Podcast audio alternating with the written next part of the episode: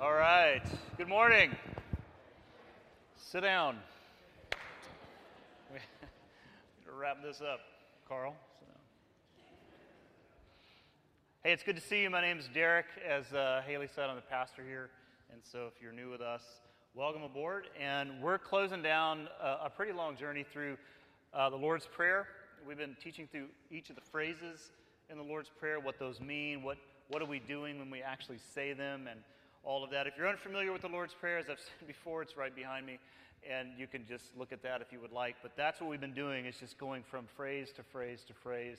And uh, it's a prayer, by the way, that Jesus gave his disciples because they asked him to teach them to pray, which was a really interesting question on their part because they were Jewish men. They'd been praying since they were children. They knew how to pray, but yet there was something about the way that Jesus prayed uh, that prompted his disciples to, when he finished praying, for them to say, Hey, teach us to do that. And so we have this prayer as a result of them seeking a better and deeper and more effective prayer life. And so these phrases that make up what we call the Lord's Prayer uh, are very, very interesting in that there's a lot of theology in there, there's a lot of language in there that helps our frame our prayers. If you don't know how to pray, Jesus is essentially saying, just say these things and it'll grow on you. That's part of what the purpose is behind saying pre written uh, prayers. I mean, it's not disingenuous to do that, it actually gives our prayers language, and, uh, and there's great great theology in uh, the Lord's Prayer about who God is, His character, what He's doing in the world, etc.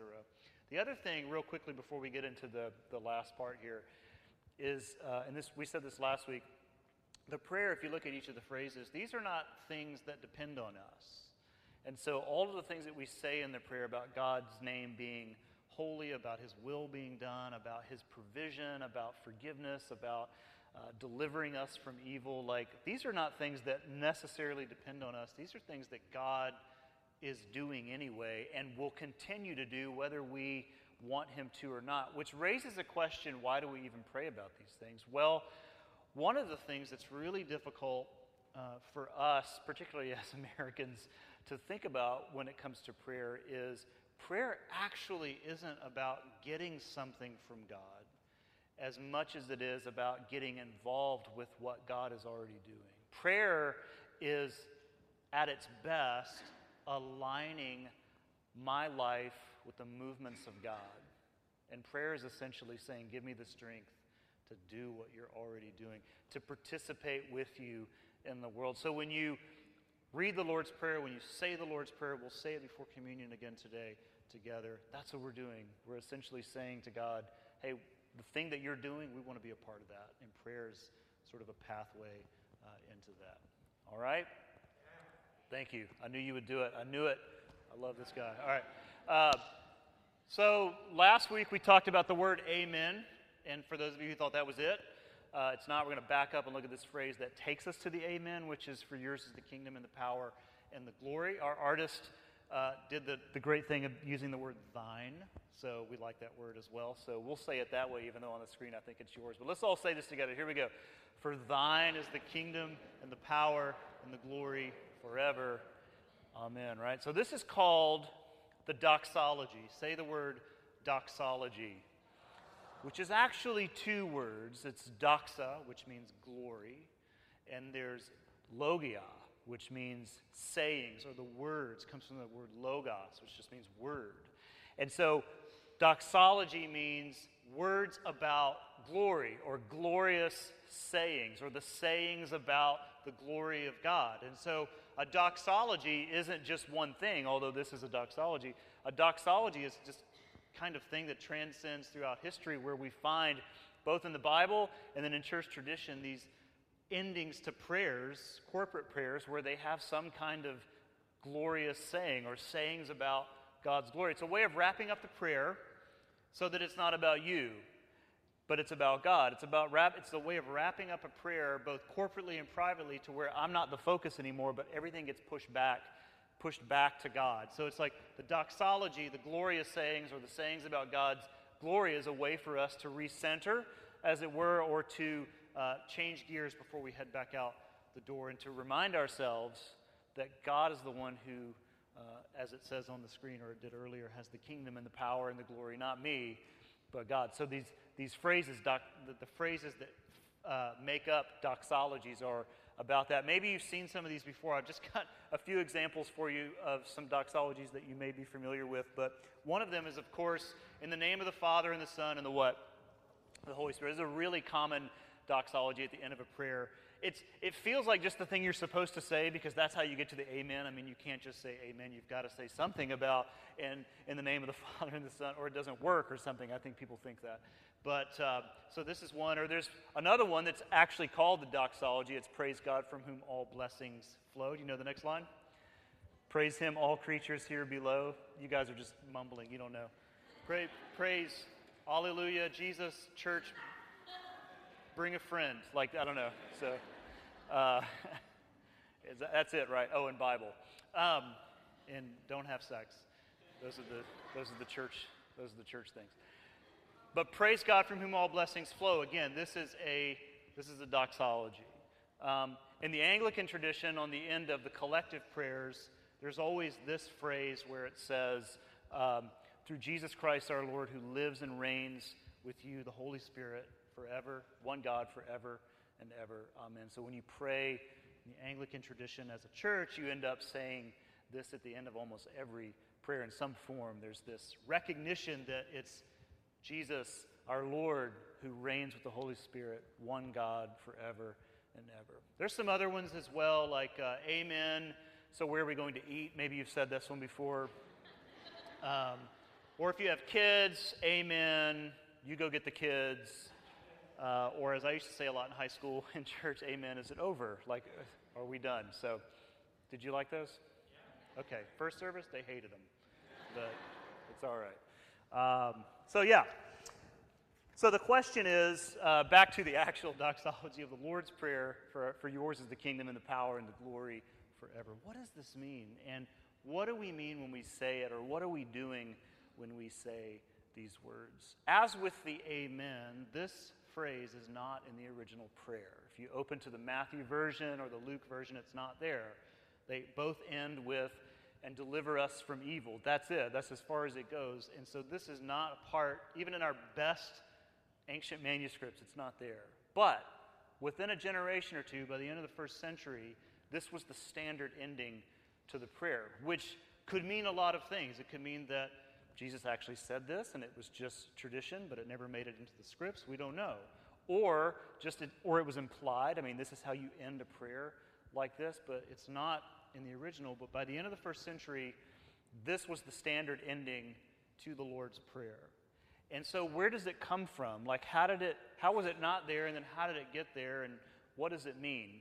Well, the best guess is that it comes from a prayer of King David that we find in the Old Testament in this uh, historical document called First Chronicles, chapter 29, verse 11. And you can see some of this prayer on the screen, and you can see some of the phrases in there where it says, You, O Lord, uh, yours, O Lord, is the greatness, the power, and the glory. And he talks about victory. And if you see at the end, it's like, Yours is the kingdom. So there's a little bit of this same sort of, Yours is the kingdom and the power and the glory in the prayer of David. Now, this prayer was given at the end of David's life. And so the, they record this prayer as he's sort of passing on things to his son, but he's, this is at the end of his life. I mean, in the next chapter, he dies. And uh, they have a prayer of his recorded for us. And there's this extraordinary piece that you see on the screen where David, in his final days or months or weeks or whatever, is saying, Everything is God's. My life, my accomplishments, everything. That, all the glory, all the power, all of that goes back to God. So I want to look at these three words just very quickly kingdom, power, and glory. What do these mean? These are tricky words because in our world, they can be interpreted differently. A kingdom is something that you have to build, you have to construct, you have to take land to build a kingdom. You have to fortify it, it has to be strong. There's these things that need protecting. And to build a kingdom, uh, it takes, or to have a kingdom, it takes power to protect that. And if you're good at protecting your kingdom and building your kingdom, then you get the glory. Uh, it is not unlike today that we would assume that this nation or that nation is the greatest in history. Rome said this about itself. We've said this about ourselves that we have built our kingdom and we are powerful and we are glorious. Because the, the best kingdoms get the glory, the ones with the most power, they emanate glory. And so it's easy to see these three words and think that because that's our default. That's the way the world works. But as, it, as always is the case with the gospel, is that it comes at us forcing us to look at the world upside down. It forces us to interpret things and see through the lens of the gospel story the world in which we live and to see it very differently, to see it almost opposite or upside down or in a totally different light. And these three words, kingdom, power, and glory, they're not about our kingdom or the power that we have or the glory that we get, but they are about God's glory. And so it's essentially that the run towards the amen in this prayer is that the ways of God, the ways of God's empire, as it were, would burst forth in the midst of this one. Like that's what this means. Yours is the kingdom and the power and the glory. Like it's this hopeful prayer that the ways of God burst forth amid, in, in the midst of our own world, that somehow heaven and earth would crash into one another and that heaven would shine through in our world. Like that's the prayer. Some there's some tradition around that this doxology is a summation of the whole prayer. If you look at the prayer above it, that it's just a summary of the whole thing. That in saying all of these things and hoping all these things, your kingdom and your power and your glory will reign forever. Jesus was born in a fairly insignificant portion of the Roman Empire. An empire at the time led by Augustus, who was 60 at the time of Jesus' birth. His empire stretched so far that it would take a year to cross. So it's pretty expansive. Like, it, would, it doesn't even take us that long to cross ours. So you're talking about a massive empire. And in this little insignificant corner of that empire, in, a, in essentially a part of the world where Rome was just babysitting, sending sort of has been kings or just knockoffs, people like Herod, sort of watching over things and keeping things in check. This little baby is born, and it throws, at least locally, Herod for a loop. If you know the Christmas story, Herod like freaks out at the baby being born. I mean, he has leadership issues. He has I feel threatened issues. Maybe you can relate, or maybe you have a boss that can, you can relate to. But um, but I'm not that way. I'm a great boss here. But but Herod freaks out. And you know the story. He has all these children killed because someone said, "Where's the new king? He's been born." Like it just throws him off. Why? Because that's his kingdom. We don't have a new king in my kingdom. That's not how it works. It's quite subversive and risky to ask the current king where the new king is being born. But that's what happens, and he freaks out. And he does what anybody who's trying to protect their kingdom does he tries to extinguish the threat. No one's getting inside these walls. And it's interesting because Jesus is born in this little insignificant part of the empire, but he becomes such a, such a significant part of the story uh, N.T. Wright, in his book on the Lord's Prayer, um, says this. He says, It is the prayer, this part about the kingdom and the power and the glory, it is the prayer that the alternative vision of reality may become not just a vision, but reality. It's the prayer that the baby in Bethlehem may be the reality of which Augustus is the parody. So Jesus becomes this frustrating person, and the kingdom of God becomes frustrating for those who are running earthly kingdoms. And so it, it can be this kind of subversive to say these words for yours is the kingdom and the power and the glory. That's a pretty subversive thing to say, particularly in a country where we see ourselves as the kingdom and the power and the glory. The Lord's Prayer has a problem with that. And it can be difficult to say those words. Now, in eight, uh, seventh grade, sixth grade, I was in the band, and here I am. I'm going to show you who I am. I'm the guy on your left with the drumsticks, spiked hair, parted down the middle, looking pretty sweet. Do you see me? Just pick a person, it doesn't matter. on the other side of the bass drum is Charles. Charles is my neighbor. Uh, growing up, he lived across the street from me, and uh, he has the muscle shirt on because just because. And uh, before I was in this band, I went to a school here in Brookhaven. They, I went to a place called Woodward Elementary School right around the corner here. And then we moved to Decatur. But while I was at Woodward Elementary, I was in the band. I had just joined the band and I wanted to play the drums because I heard, like somebody told me, that's who gets the girlfriends. But whatever. It didn't work out. That's a lie, by the way. it turns out the strong football player is good. But, um, um, but I was in the band and I wanted to play the drums and I had a snare drum and some sticks and I was really excited about it. But I don't think that I don't think the teacher, the music teacher, uh, knew anything about music. I don't think he knew how to teach it uh, because literally the instruction I got was um, just hit them, just hit the things. And I was like, I can do that, and you guys go, and I'll just follow along, and we'll turn this thing into a. That's how it was. It was like the Music Man all over.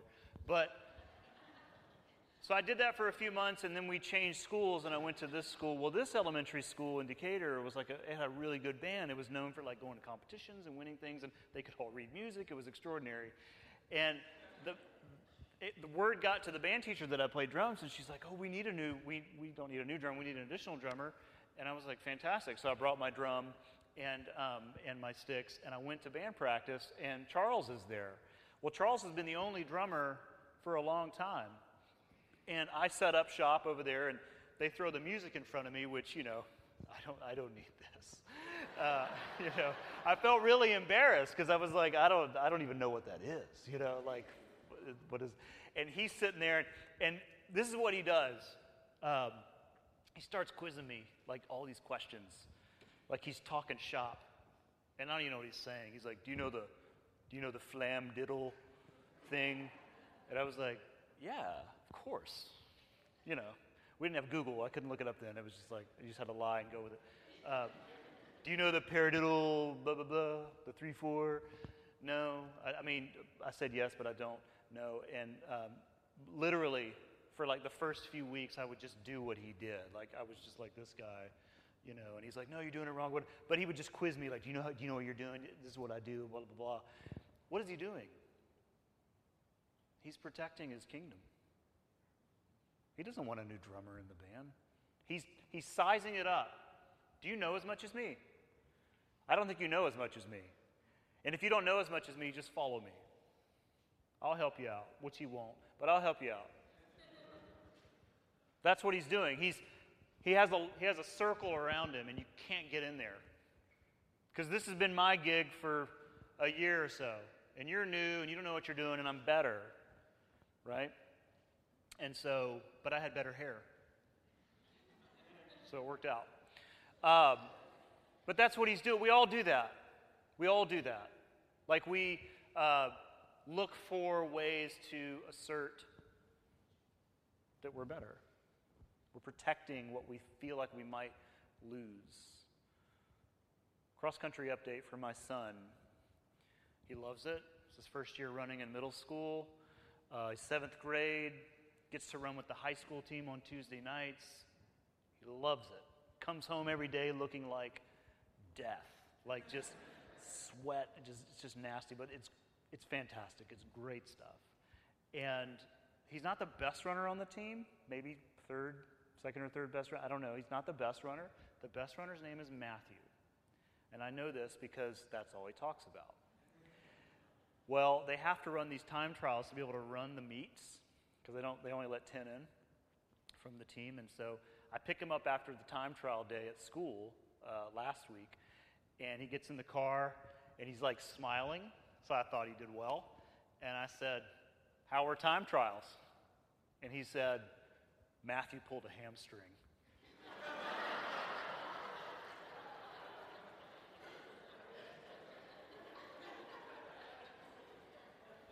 Okay you know, and I'm the parent. I'm like, is he okay? He's like, I don't know. He pulled a hamstring. Like, he wasn't here. He wasn't here. And I could sort of tell. And so I was like, so I wanted to get inside that a little bit and just said, Are you are you happy about that? And now he's now he knows what I'm doing, so he's like, Oh no, no, no. I mean, I hope he gets better, you know. after the meet, I hope like after the meet he gets better. And uh, what is he doing? He's doing what we all do, right? It's just, he's trying to build his kingdom. And so he's looking for holes in other people's kingdom's walls. Matthew pulled a hamstring, right? You go to your class reunion. Oh, cool, she gained weight. That's awesome, right? I got this, right? Oh, you lost your job. That's too bad, right? That's what we do. We look for the weak bricks or the holes in the walls of people's kingdoms, and we like that because it keeps ours fortified. But when we say things like, For yours is the kingdom and the power and the glory, it does away with all that. Like when it's my kingdom, I'm always afraid of losing it. Like everything that I've worked hard for, those things that give me influence or status, like when that's my stuff, when it's my kingdom, I'm always afraid that I might lose that. And so a lot of my life is just spent protecting that. Like when it's my kingdom, and these are just examples, and I'll just talk about me, but maybe you can relate, and I'm pretty sure that you can. But when it's my kingdom, like I no longer feel the need to apologize to you. Like I think one of the greatest indicators that you're trying to protect your kingdom and that I'm trying to protect my kingdom is that I refuse to say that I'm sorry. Like, just think this is not, I'm not trying to make you feel weird or bad or whatever, but maybe a little. But just, when was the last time you genuinely pulled somebody aside and said, I'm really sorry? Has it been a while? Or are you just that perfect where you don't do anything wrong? Or am I just that like perfect where I don't ever need to say, it, listen, I'm really. Because if we say we're sorry, like we're admitting that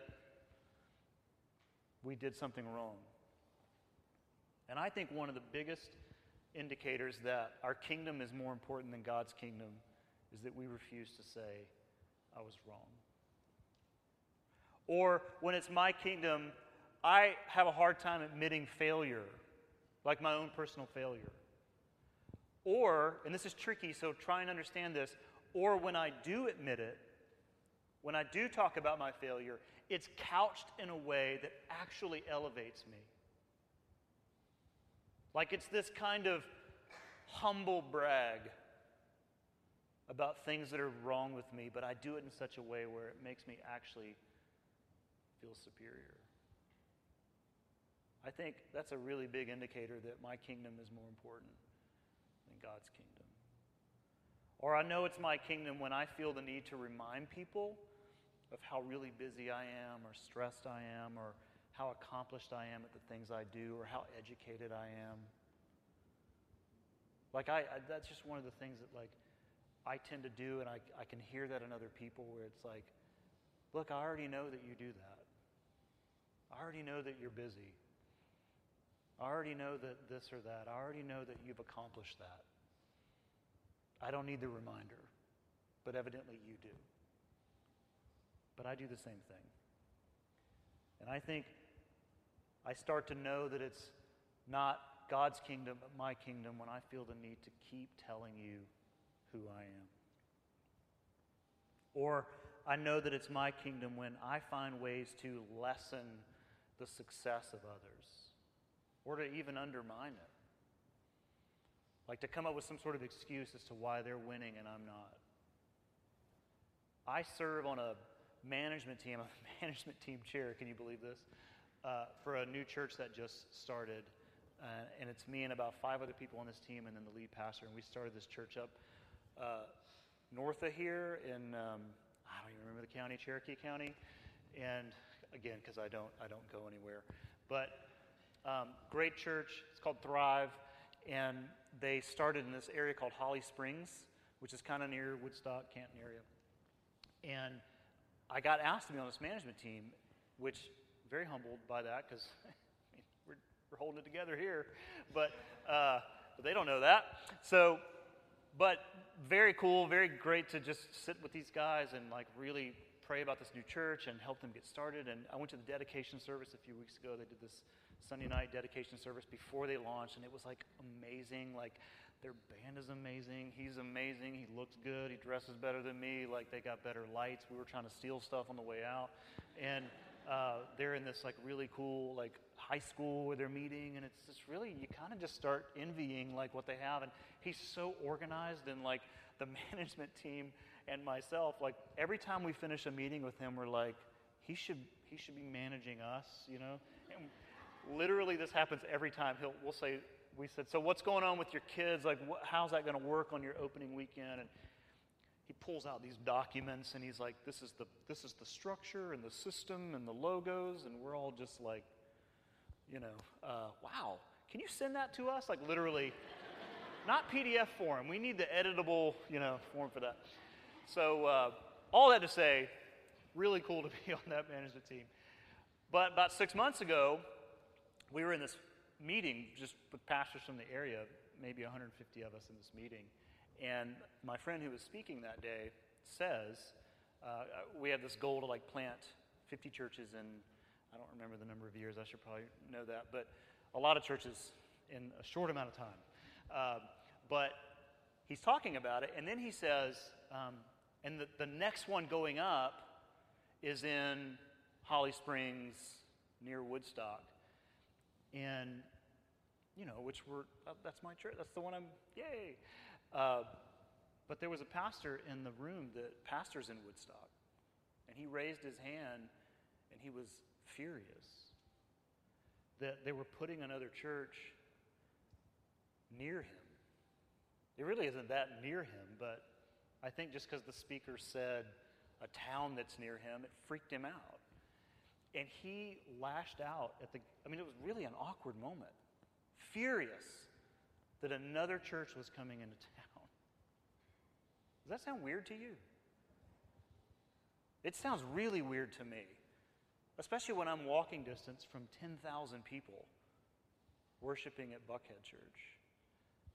Which, by the way, because my friend Billy, who's lead pastor there, I mean, we talk about this a lot. It's just like I don't understand the competitive thing.